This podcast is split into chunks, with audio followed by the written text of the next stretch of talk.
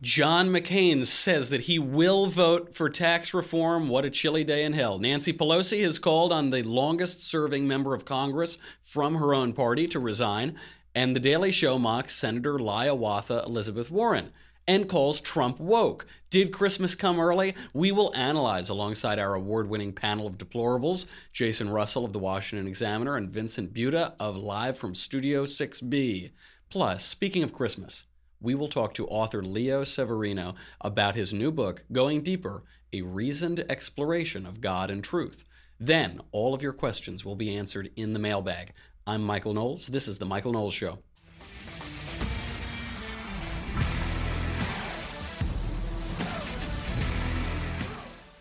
So much to talk about today. There is so much good Covfefe stuff going on. Before we can talk about it, though, we have to remember the reason for the season. Before we open our Christmas presents of tax cuts and weird sex stuff and Democrats eating their own, we have to remember that Christmas isn't about presents, it's about God. And in that spirit, we bring on author Leo Severino to talk about his new book, Going Deeper A Reasoned Exploration of God and Truth. Leo, thank you for being here. You, like me, are a decadent, gaudy, saint venerating papist. Your book presents a number of clearly laid out arguments for the existence of God and his nature, largely drawing on uh, St. Thomas Aquinas.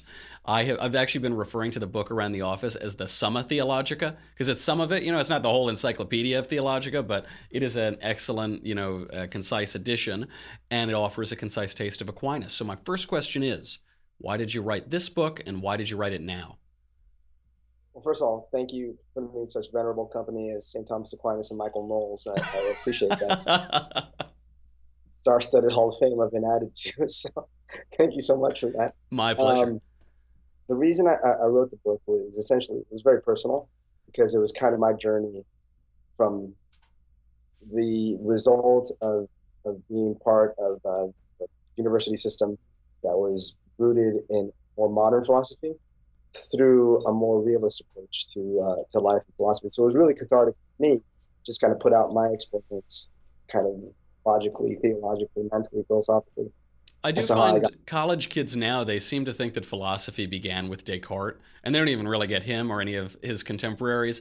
But they don't understand that the human search for knowledge and meaning and God and their own nature goes back a little further than 300 years. So you you felt that on campus this was a uh, there was this dearth of wisdom, and That's right. Uh, so what led you to these the arguments you make in the book? Well, I was I was part of that dearth, right? I mean, I, I only realized much later that philosophy kind of ended with Descartes. Not, it didn't really start with Descartes. right. Uh, but uh, um, no, I, I can't cast aspersion because I, I, was part of that world. I, I studied philosophy and and um, I was quite apt at it, quite good at it. And by that I meant I was quite good at putting up such silly notions as there is no truth, as if that were true. Right. That's where I started, right?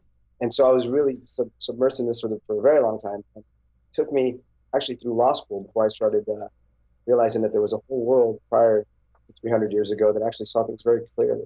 That uh, evolution, where you finally hit and you realize, oh, you know, the statement "there is no truth" is a self-defeating statement because obviously, uh, if there is no truth, then that includes the statement "there is no truth," and you end up with nothing. Uh, you inc- you begin the book with that argument, and you lead into another a number of other arguments: the unmoved mover, the argument from tele- teleology.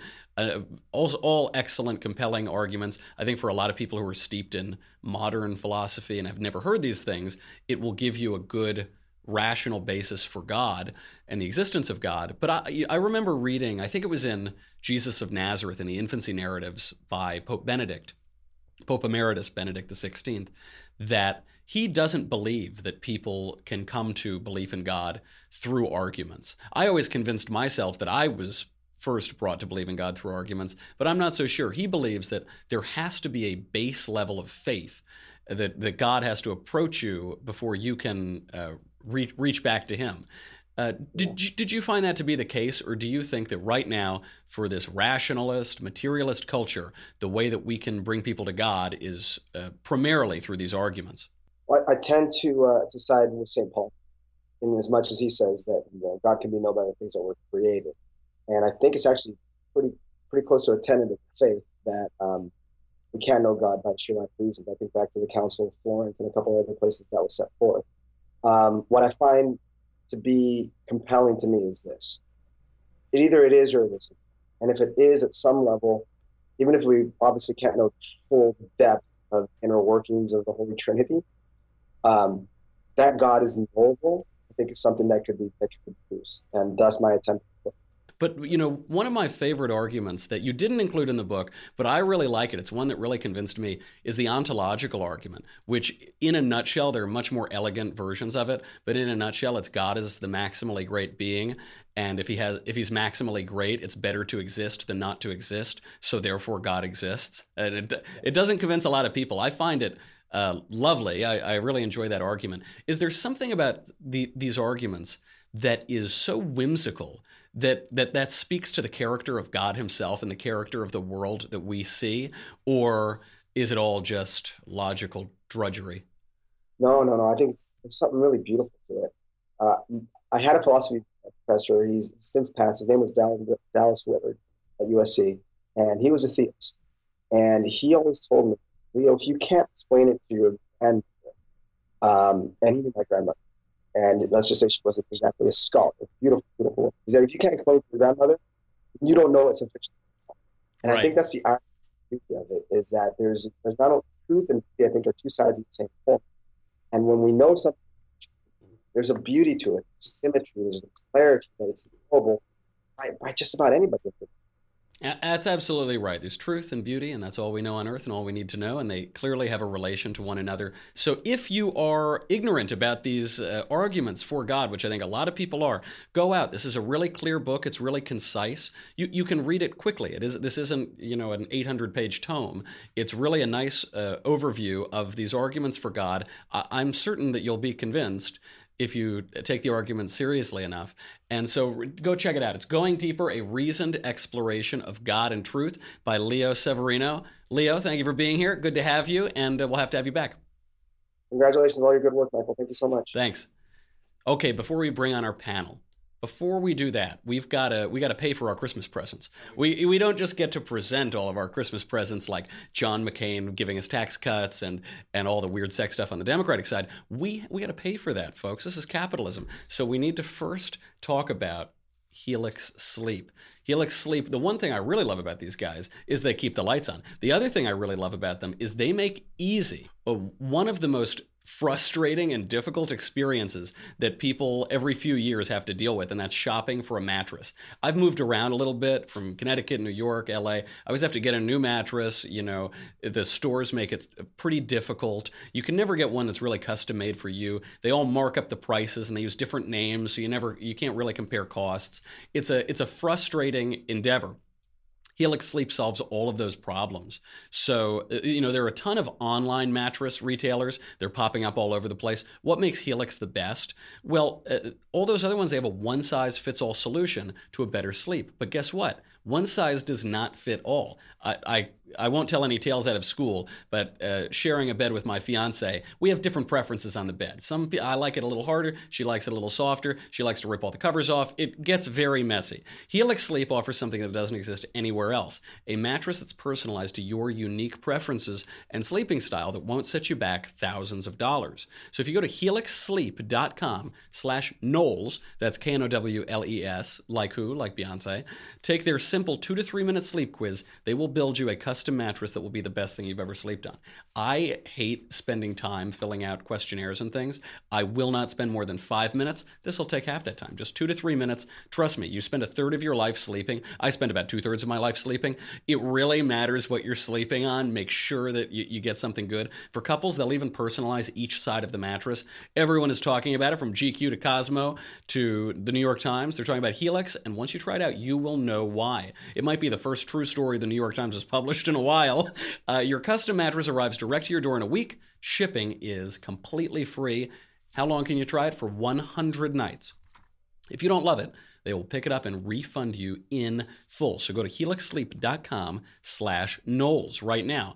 While you're there, maybe you get the mattress protector, maybe you get the foundation, I don't know. Give it a look. Definitely give these mattresses a look. helixsleep.com slash Knowles. You will get $50 toward your custom mattress. That's just for my listeners. That's just for a little extra covfefe Christmas present. HelixSleep.com slash Knowles, $50 off your order. HelixSleep.com slash what, Marshall?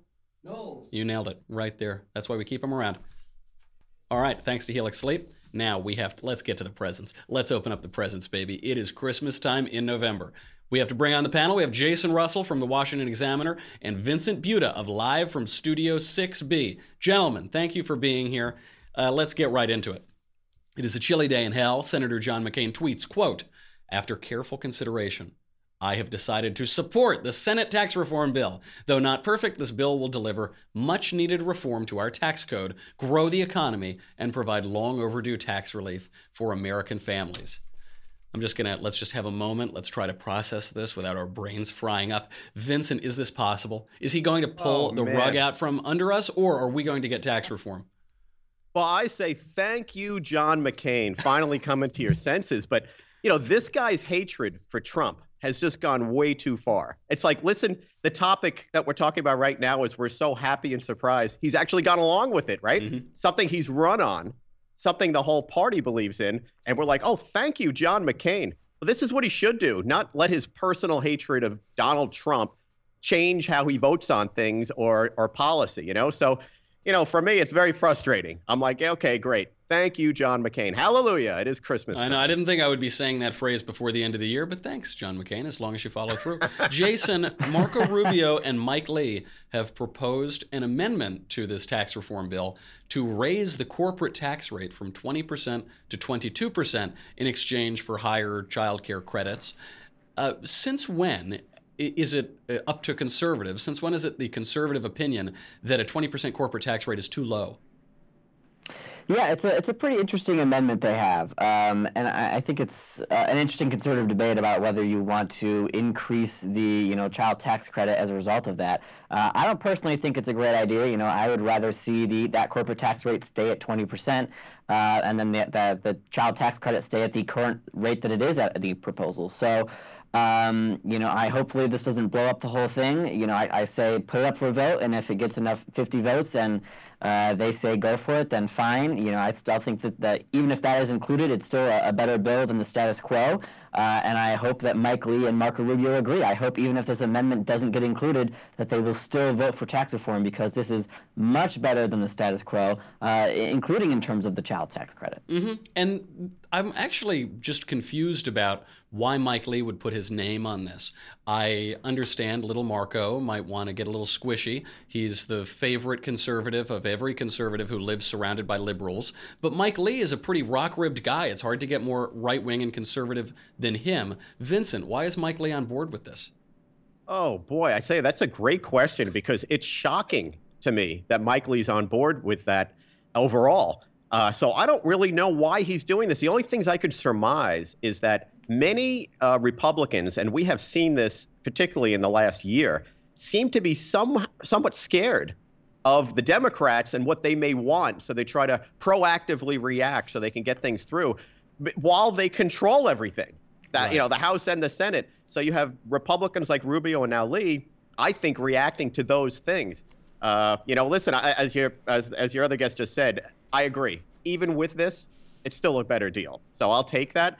But Mike Lee, this is really strange. Unless he's feeling some pressure from you know voters uh, in his uh, neck of the woods that are on the left and thinking we got to do something more with child care credits. I, And that, that is the it. trouble. It's very easy for me because all I have to do is talk to this microphone and look into the camera. It's very easy for me to say we should have a 15% corporate tax rate, and it doesn't matter that we need to incre- increase the child tax credit. But I don't have to answer to constituents. These guys do. It's a it's a much harder TV ad when it says uh, Mike Lee voted for corporations instead of uh, giving your children some extra money or whatever.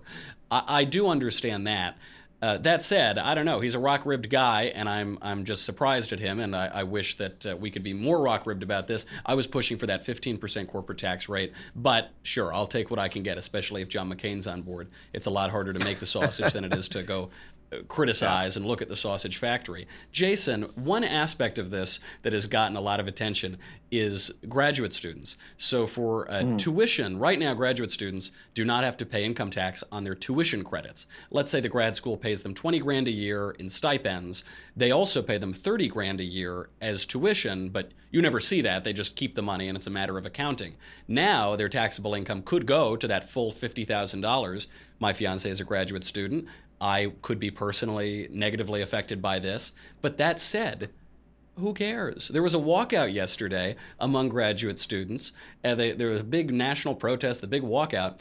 What they misunderstand is that for a wor- walkout to work, you have to provide a service. So there has to be a demand for your service, but there's no service being provided. They can just keep on walking.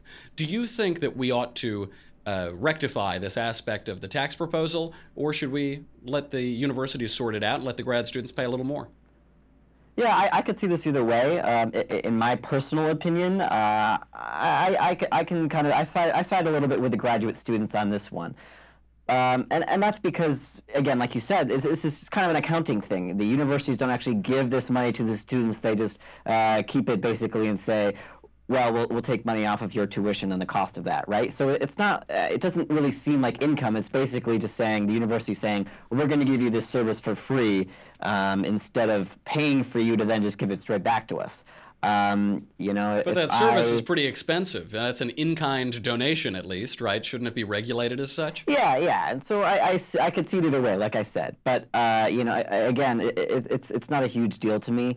Uh, and, and, when it comes to that walkout thing, uh, you know, I don't see how that's going to be effective. You know, maybe that makes some noise on your college campus, but you know, the members of Congress are not on your college campus, they're here in D.C. So, uh, how they expect to make a big stink with a walkout on their own college campuses that no one in D.C. or in Congress is going to notice, I don't know. And as you point out, this is a matter of accounting. If the, the universities aren't going to lose all of their consumers, all of their customers, they're not going to let it happen. So they'll probably just account for tuition in a different way and get around all of this. But as a as a matter, the the American campuses have been in crisis for decades, for 40 years.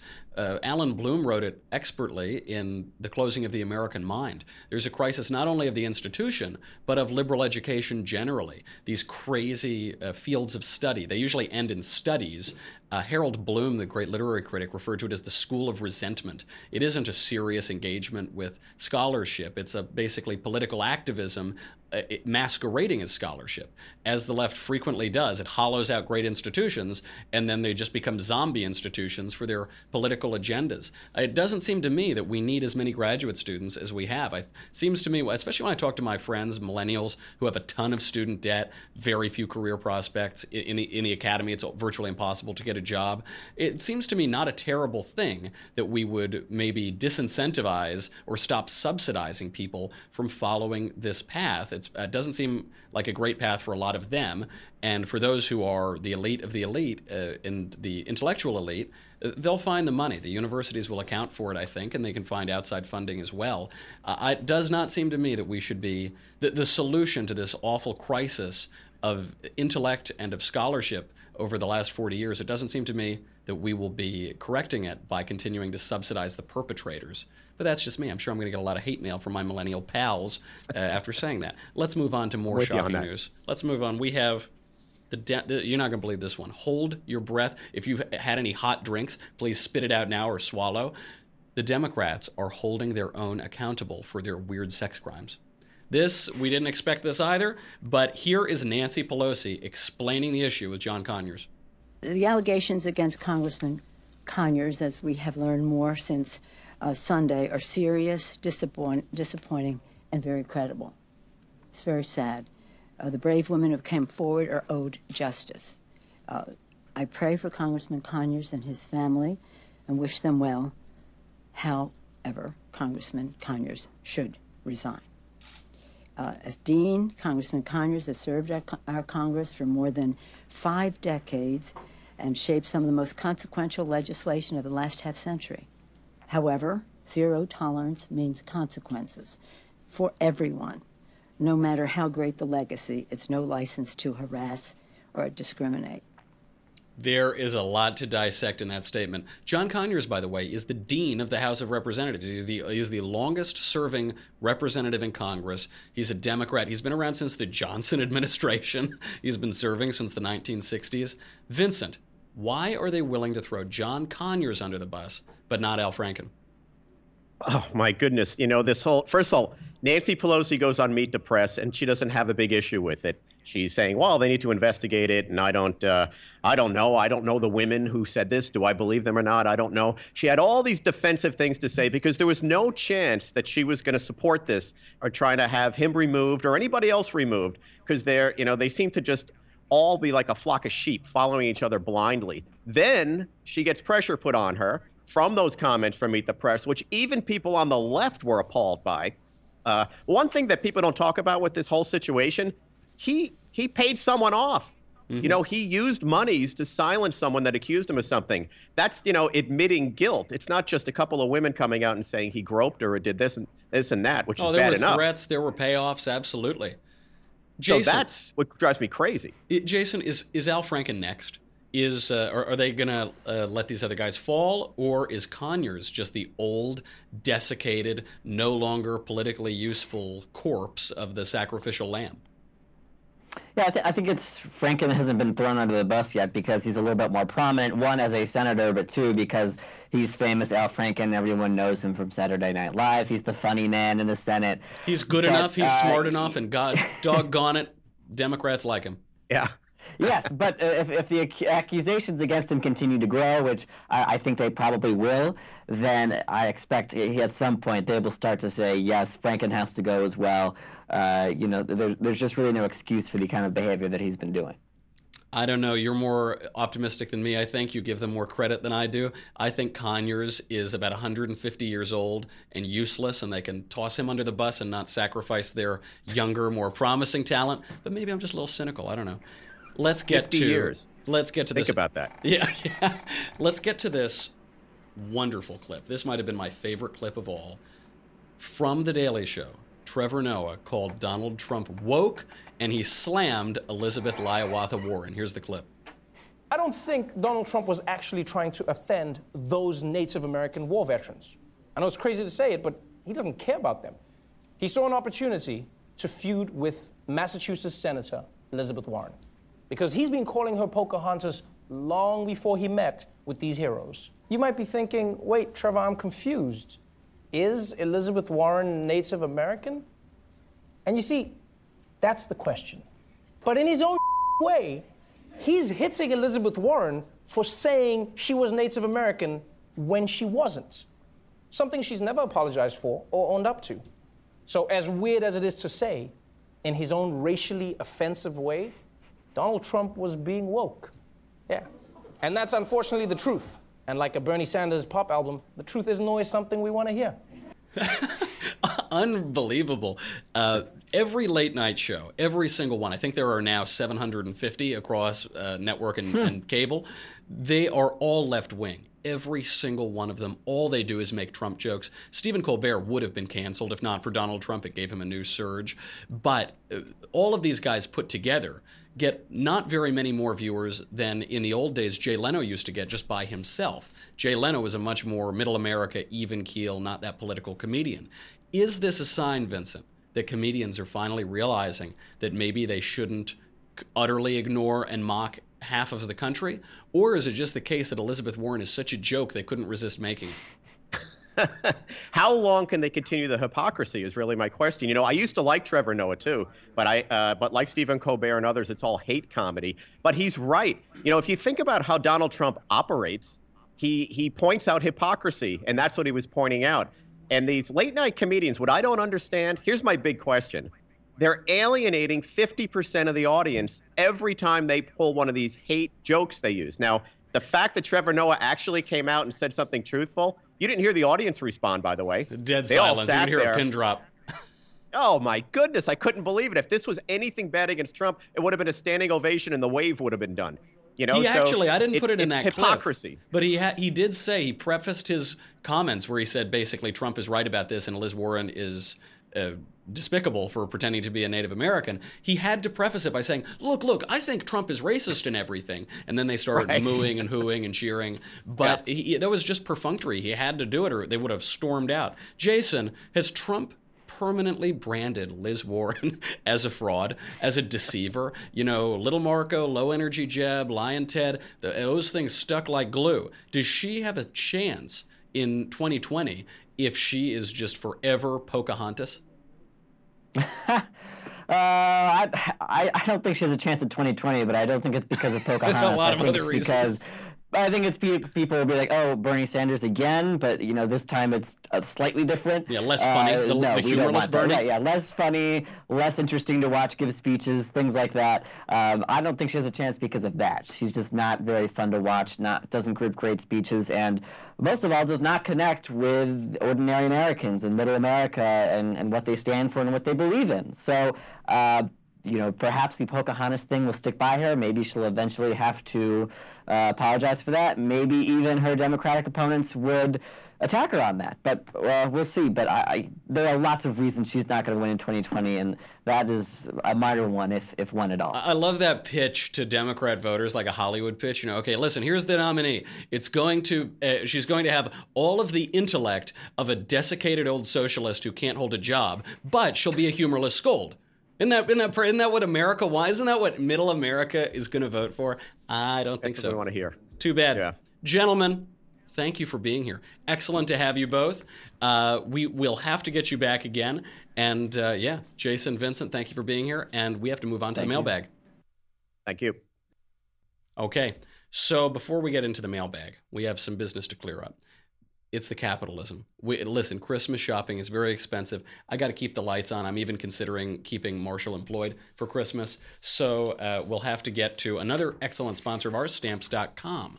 Now, these days, you can get anything you want on demand. I do not leave my chair. I do not want to spend more money than I have to. I get deals everywhere. The entire world is brought in through my computer at my desk to me. I ma- I published a presidentially endorsed number one bestseller without moving anything. I didn't even move my fingers to type. It was just all blank. So as a millennial, as a millennial, and anyone else who's living in the 21st century, you've got to check out stamps.com. Anything you can do at the post office, you can do right now from your desk with stamps.com. You can buy and print official US postage for any letter or package using your own computer and printer. Unlike the post office, stamps.com never closes. When I wake I usually wake up about 3 p.m. uh, 3:30 on days when I'm not doing the show. I'll occasionally roll over and do the show. And at that point, you know, the post office might be closed by the time I roll out of bed. stamps.com is open 24/7. So I I really like this especially as a small business solution. In the old days, they used to have these giant clunky machines for postage, and they didn't work. They would always break. They were expensive. Uh, it's the 21st century guys. You don't need to you don't need to go outside for anything. Have it come to you. Take advantage of this. It's cheaper and you don't have to move as much. This is not a hard uh, sell. This is not a hard calculation to make. So right now if you use my code and you know what my code is? It, my code is covfefe c-o-v-f-e-f-e covfefe it is it is a, a wonderful adjective to describe wonderful services like this. You'll get a special offer. You'll get a four week free trial that includes postage and a digital scale I am just offering you two things free stuff and the ability to type in Covfefe as a promo code because it's 2017. Do not wait. Go to stamps.com and before you do anything else, don't click. I know you're going to want to see all the deals and stuff. Don't do it. Before you do anything else, click on the radio microphone at the top of the homepage and type in what should they type in? Covfefe, C O V F E F E. Stamps.com, enter Covfefe, C O V F E F E. Stamps.com. Never go to the post office again. I won't. You sold me. Okay, we've got to get to the mailbag. We have to change your lives for the better. So the first question is from Justin. Dear patron saint of smug Catholics, I'm an evangelical curious about Catholicism, but one major point I don't understand is the church's reverence for the Virgin Mary. Why is she considered so much greater than other biblical figures that have furthered the faith like uh, St. Paul, Moses, John the Baptist, etc.? Love the show, Justin. Thanks, Justin. That's a good question. Consider the question. I, I don't mean to, to mock your question at all. I get this a lot, and it's a serious question raised by a lot of Christians. But consider the question. You've just asked, why do Catholics venerate the Mother of God? basically, that's the answer. That's the end of it. Uh, Mary is the, the mother of God, chosen by God to be the new ark of the covenant, right? She is, in her womb, is God, conceived by the Holy Spirit, out of which he becomes man. When, when we recite the Nicene Creed, we kneel at that point when we say Christ was conceived of the Holy Spirit and he became man in the through the Virgin Mary. That is that is a miracle second only to the resurrection, uh, the the physical and the metaphysical uniting in Mary's womb. But the the other reason there there are endless reasons as to why we ought to venerate and adore Mary as the mother of our Lord and and a mother that he has given to us from the cross when he says to the apostle John, Behold your mother, uh, mother, behold your son. She, he gives her to us as a mother. But uh, the other reason is that there is this essential marriage, this beautiful marriage of grace and liberty that we find in the infancy narratives. Right now, I'm reading uh, Jesus of Nazareth, The Infancy Narratives by Pope Benedict XVI. It is a wonderful little book. It reads like poetry. I'm reading it at the recommendation of the Supreme Master of the Multiverse, Andrew Klavan. Y- you have to read it for Advent. It is just so beautiful and savor it. You could read the whole thing in two hours, but you really read it slowly. It's, it's really beautiful. And there is this uh, essential combination of grace and liberty in Mary. Pope Benedict describes it as all of the heavens holding their breath when the angel Gabriel comes down and says, Hail Mary, full of grace, the Lord is with you. You found favor with the Lord, and you're going to birth the Son of God. You're uh, he'll be born of you. And they all wait because she has to obey. It isn't purely there isn't just purely grace.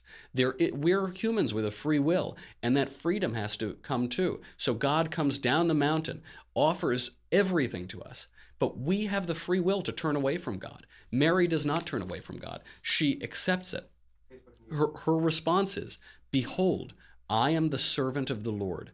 Let it be to me according to your word." And in that obedience, we, we have the salvation of the world. So that's just part of it. There are pl- plenty of other reasons as well for why uh, Mary is a pretty cool lady and we all like her very much. But uh, that's an introduction, and I, I recommend. Uh, I recommend certainly Googling it, but reading more about uh, Mary, listening to, studying Marianology a little bit, and understanding how uh, the veneration of Mary has come about because I think there's a Protestant misconception that it's this weird pagan thing, but certainly that isn't the case.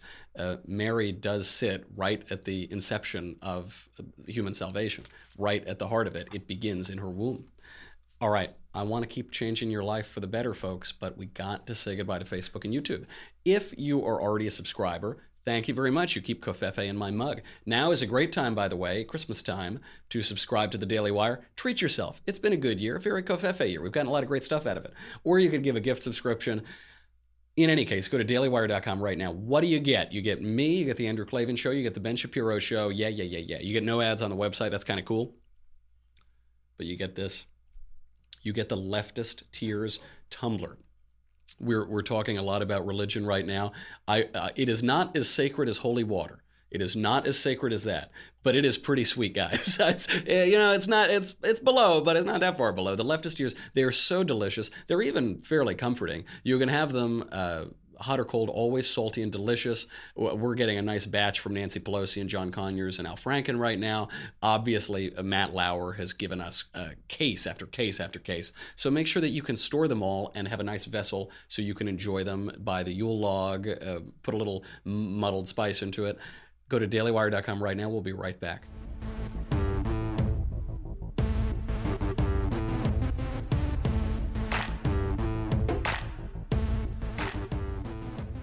Master Knowles, this question comes from Kyle. Master Knowles, I was raised Christian, but am now agnostic, as I have had issues believing in Christ due to the comparison of the New Testament to personification of astronomy.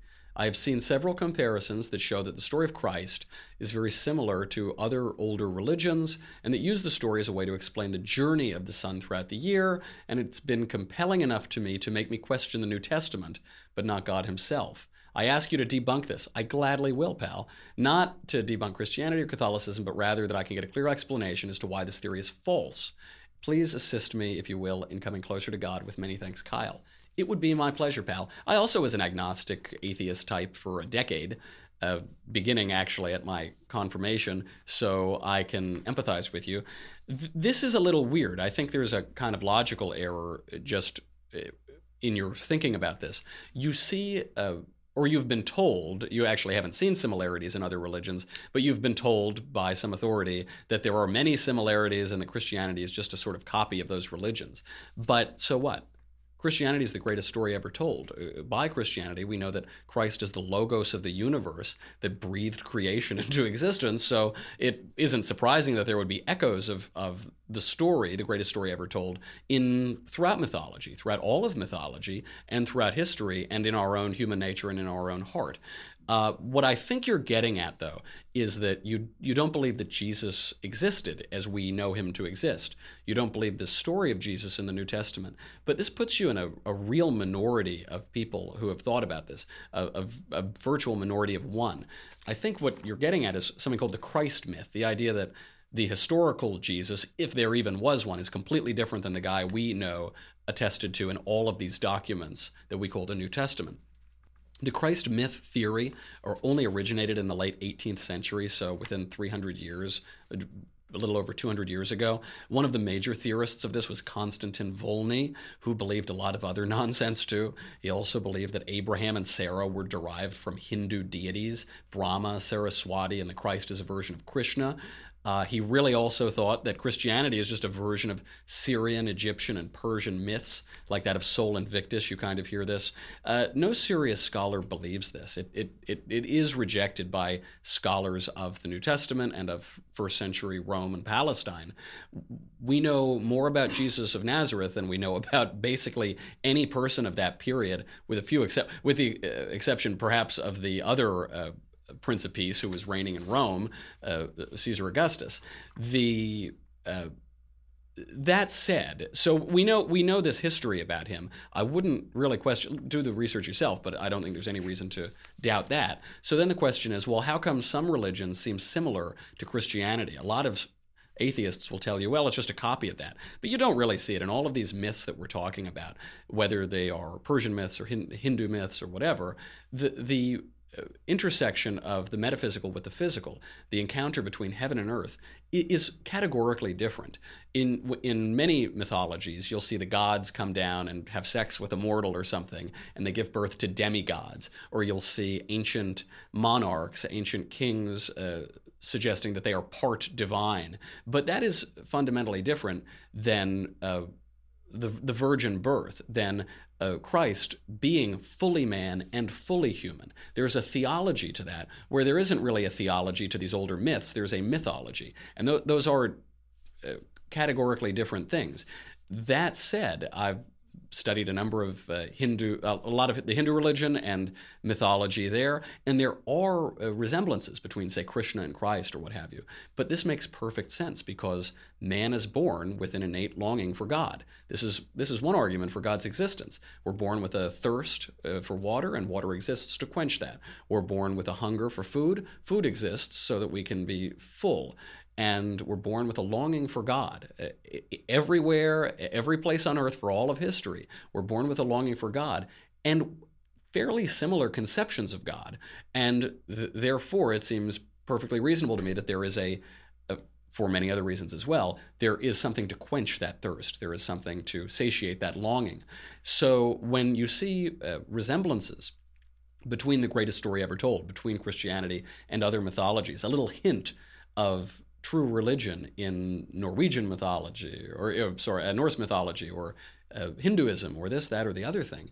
That's a love. That's lovely, and that makes perfect sense because the God who created the entire universe echoes throughout it, and we're born with similar conceptions of him. But it requires theology, not mythology, to figure out which which the right one is, and the right one is is Christianity. I, I'm happy to tell you so that you can return to your faith.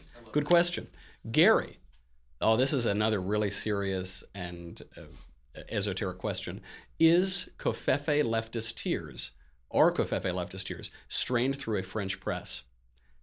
that obviously that's the case. That's the only device through which they could be strained. And by, by the way, if you spill your covfefe leftist tears, you can always mop them up with the flag of the French army. So the, the France pervades this entire process. Great question. From Christian, hey Michael, I've always believed in God. Notice how much God we get. We get so many religious questions, I think, because this materialist culture is unsatisfactory and people are longing for that answer, as, as I did, as a lot of people I know have gone through that stage. Back to the question. I've always believed in God. I never got into religion. How do I know which religion is right? Christianity. That's how. that's the right one. if you want to know, there are a few that you could think about. You know, there are two types of religion that uh, Edwin Bevan talks about in a book I've mentioned a few times, Symbolism and Belief. It's a book that C.S. Lewis talks about in Miracles. And he says there are two types of religion there's theistic religion and non theistic religion. So the religions that believe in God, like Christianity, Judaism, Zoroastrianism, and Islam, and religions that don't believe in God. So uh, Hinduism, Buddhism, uh, Shintoism, uh, uh other religions. Uh, you can't even really say East and West, though. Zoroastrianism is an Eastern religion, but it's theistic. Islam is practically an Eastern religion, but it's theistic. So those are two visions of the world, and it will require thinking about theology to decide which of those is correct. Uh, I, you know, we talked to Leo Severino today, who did this book. There are a lot of great books.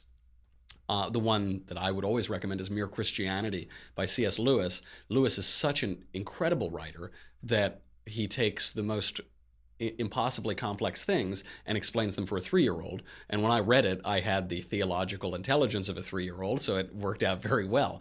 Uh, w- once you or c- conclude that God exists, which I think you will, then you have to, d- to deal with Christ. So uh, if the Hebrew Messiah hasn't yet come, then you're probably a Jew.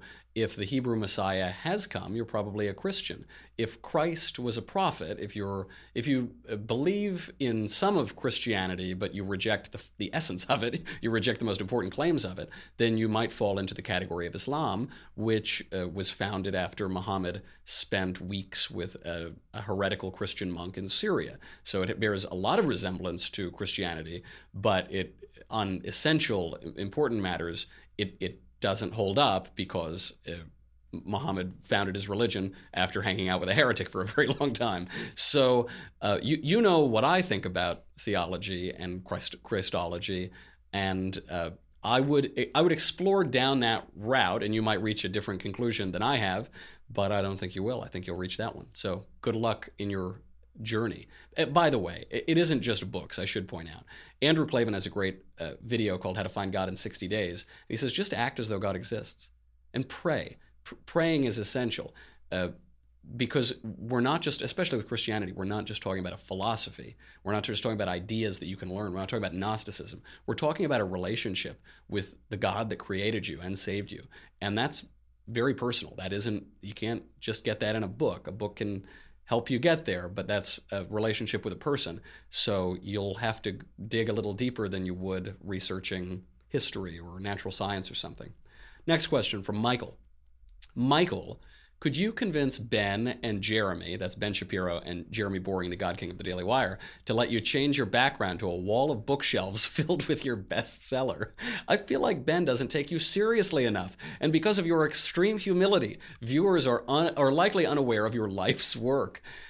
Mike, I appreciate it, man. I appreciate you acknowledging my magnum opus, Reasons to Vote for Democrats, a comprehensive guide which sat number one on the bestseller list for almost two weeks and was endorsed uh, personally by President Donald Trump on Twitter. It makes a great stocking stuffer, by the way. It is true. You know, uh, great works of genius are very often not recognized during the author's lifetime. They, they might be underappreciated during the author's lifetime. But as I wrote in the uh, first pages, in the preface to Reasons to Vote for Democrats, a comprehensive guide, quoting Thucydides, I have written my work not as an essay to win the applause of the moment, but as a possession for all time. So perhaps if it can't if it can't be constantly displayed for this popular audience, it will reach an esoteric elite audience now and for generations to come. Thank you for appreciating true scholarship. From Cliff. Swarthy Mike, That is my real name, by the way. What do you think we would be talking about right now if Hillary had won? For example, instead of a battle about anthem kneeling, the conversation would be about changing the name of Redskins. Or instead of North Korea, it'd be a war on gun owners. Any ideas? Thanks, Clifford the Great. Yes, uh, two things on this. And, and it's one where Trump's critics on the right don't give him enough credit because all they see, first of all, there's all the great stuff Trump has done, but there are some things that Trump has done that perhaps we don't all agree with, might have gone too far, might have been counterproductive. Some of them might have been flat out bad ideas. Uh, the the handling of James Comey seems to be the the uh, worst decision of his presidency so far because it led to this uh, Mueller investigation, which is a big cloud hanging over the administration. So there are two sides of this. One, what would we be talking about on the cultural conversation? You're right. We'd be talking about bathrooms. We'd be talking about gender bathrooms. You know, the the issue that affects seven people in the entire country. That would dominate the national conversation because it's a way of uh, getting the left's arguments and premises in by the back door, taking compassion for a handful of people and squeezing in all of their relativism and their vision of politics as groups of people just battling each other for interests rather than as a, a civil discourse in a united body politic.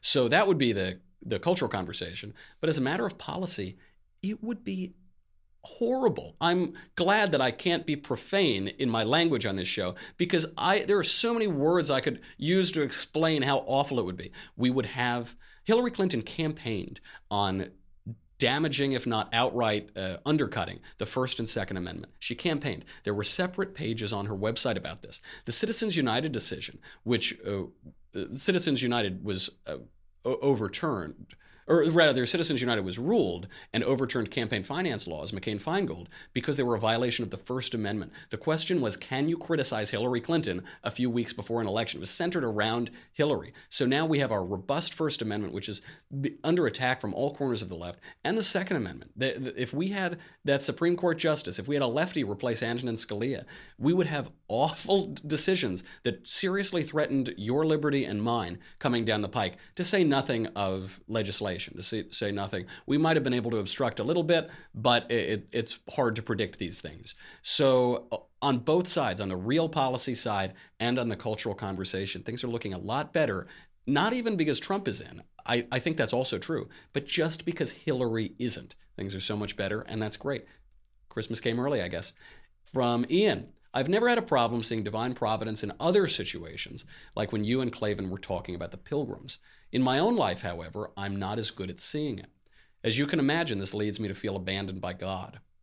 Do you have any advice on how I can start to see Him in my own life? Thanks, Ian. Yeah, yes, I can. Uh, it's an evil generation that looks for signs and wonders. Don't forget that. So I think the way to see Him is to stop looking at you, it's to stop looking at your own life and stop looking inward at yourself and look at Him. The evidence of Him is all around you. You know that it's all around you because you see it everywhere else. Don't go looking for signs and wonders. It isn't a good thing. I mean, I, you'll see them all the time. Once it clicks in, you will see it in every little seemingly ridiculous coincidence in your life. Father George Rutler has an excellent book on apparently random coincidences. It's called Coincidentally. It's very enjoyable, very funny, and it does make a sort of serious point about providence. The quote he uses on the cover is from Alexander Pope's essay on man All nature is but art unknown to thee, all chance direction which thou canst not see. It seems to me that you are not seeing that direction in your own life if you can see it when you look elsewhere and you can't see it when you look at yourself, then I would keep looking elsewhere, keep looking forward, keep doing you, kid. Just do the right thing. Uh, you know, keep your head down and live your life. And if you don't uh, harp on your own feelings of abandonment by God or how God wronged you or how anybody else wronged you or all the problems in your life, if you just keep doing what you can do, remember, uh, suffering is, is not immoral. It's morally neutral. It's how we react to suffering that is moral. We can either react to suffering in a good way or we can react to suffering in a sinful way. We can either react to it with perseverance and kissing it up to God, as we used to say, or you can react to it and say, Woe is me, and life is terrible, and why does everyone have it so much better than me? One of those is a good moral choice, one of those is a bad moral choice. So keep your eyes ahead and look out for God. I think that you'll find him. And pray. That's our entire show today. A very godly show. I guess it's because Christmas came early. I guess that's why. That's for talk about Providence, folks. Okay, that's our show for the week. But don't forget this weekend, you'll get another kingdom. You'll be able to sa- save yourself from the chaos of the Klavanless weekend. Go to uh, iTunes, Stitcher, Google Play, wherever. Great narrative podcasts about Hollywood schlubs who fall into fantasy worlds with bloody daggers and dead damsels, written by conservative people who also work in the arts and perform by them too. Wherever those are downloaded, you can get another kingdom and survive the Klavanless weekend. Until Monday, I'm Michael Knowles. This is The Michael Knowles Show. We will see you then.